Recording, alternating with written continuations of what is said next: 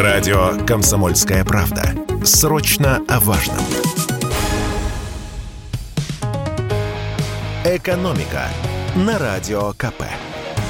Здравствуйте, дорогие слушатели радио «Комсомольская правда». С вами заместитель редактора отдела экономики Владимир Мазенко и наш ежедневный обзор самых важных экономических новостей.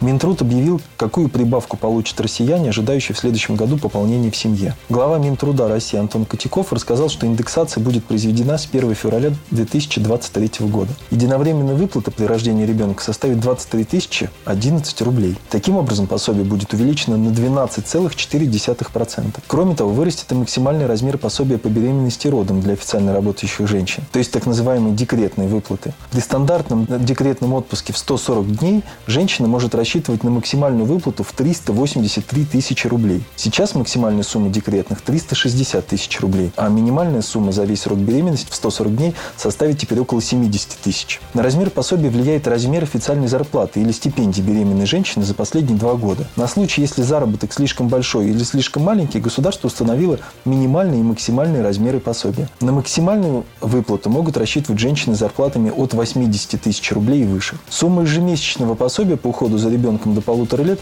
также вырастет. Сейчас она составляет от 7,5 до 31 тысячи рублей, а с 1 февраля выплата составит от 8 600 рублей до 33 200 рублей. Число россиян, которым регулярно звонят телефонные мошенники, продолжает расти. Каждый день или несколько раз в неделю с неприятными звонками сталкивались 40% россиян, опрошенных опрошенных сервисом superjob.ru. Самым удивительным результатом опроса, пожалуй, можно назвать тот факт, что 9% респондентов сообщили, что еще ни разу не принимали подозрительных звонков.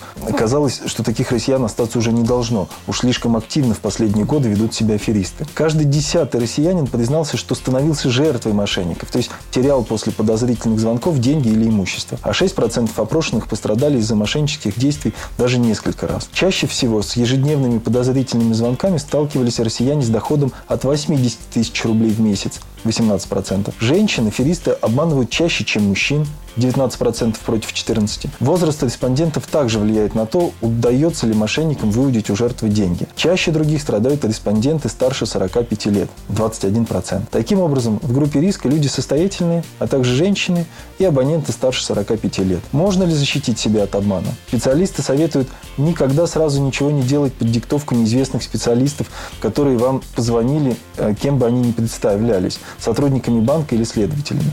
Первое, что вы должны сказать, извините, я не могу сейчас говорить, назовите вашу фамилию, должность и оставьте номер, по которому я могу с вами связаться, советует эксперт по информационной безопасности Денис Батранков. Мошенники таких вопросов очень не любят. Таким образом, вы лишите их главного преимущества, эффекта внезапности, на который они рассчитывали своим звонком. Ведь сообщают они обычно что-то не слишком приятное, тревожное, заставляя вас волноваться и совершать необдуманные действия. Положив трубку, успокойтесь и решите, что делать дальше. Проверьте в интернете номер, с которого вам звонили. Выясните, действительно ли он принадлежит банку или мобильному оператору. Это станет понятно, если вы забьете его в любом поисковике. А если называть фамилию и оставлять контакты собеседник отказался, почти наверняка он пытался вас обмануть. Риэлторы в тревоге. За последнюю неделю многие их клиенты резко раздумали что-то снимать или покупать. Особенно это касается дорогого жилья. В Москве спрос на аренду таких квартир в считанные дни упал чуть ли не на 50%. Посыпались и сделки купли-продажи. Покупатели начали их откладывать. Эксперты говорят, что ситуация на арендном рынке в Москве для желающих что-то сдать была не лучшей дом частичной мобилизации. С февраля устойчиво снижался спрос, а предложение квартир, наоборот, повышалось. Причины появляется больше больше дистанционных рабочих мест. Ситуация с занятостью в целом ухудшилась из-за ухода зарубежных компаний. Что касается купли-продажи жилья, то сейчас многие покупатели взяли паузу и ждут, как будут развиваться события. Продавцы, напротив, стараются продать жилье как можно скорее. Появилось необычно много желающих дать скидку до 15%. Нередко это граждане, которые собрались эмигрировать. Впрочем, охота к перемене мест в связи с мобилизацией в основном затронула Москву и Санкт-Петербург. В глубине России на рынке аренды особых перемен не произошло. В целом, эксперты не исключают, что в перспективе перспективе на рынке жилья нас ждет коррекция цен, а если точнее, продавцам придется снижать ценник. Так что если вы подумываете о покупке жилья, есть смысл немного подождать. Экономика на радио КП.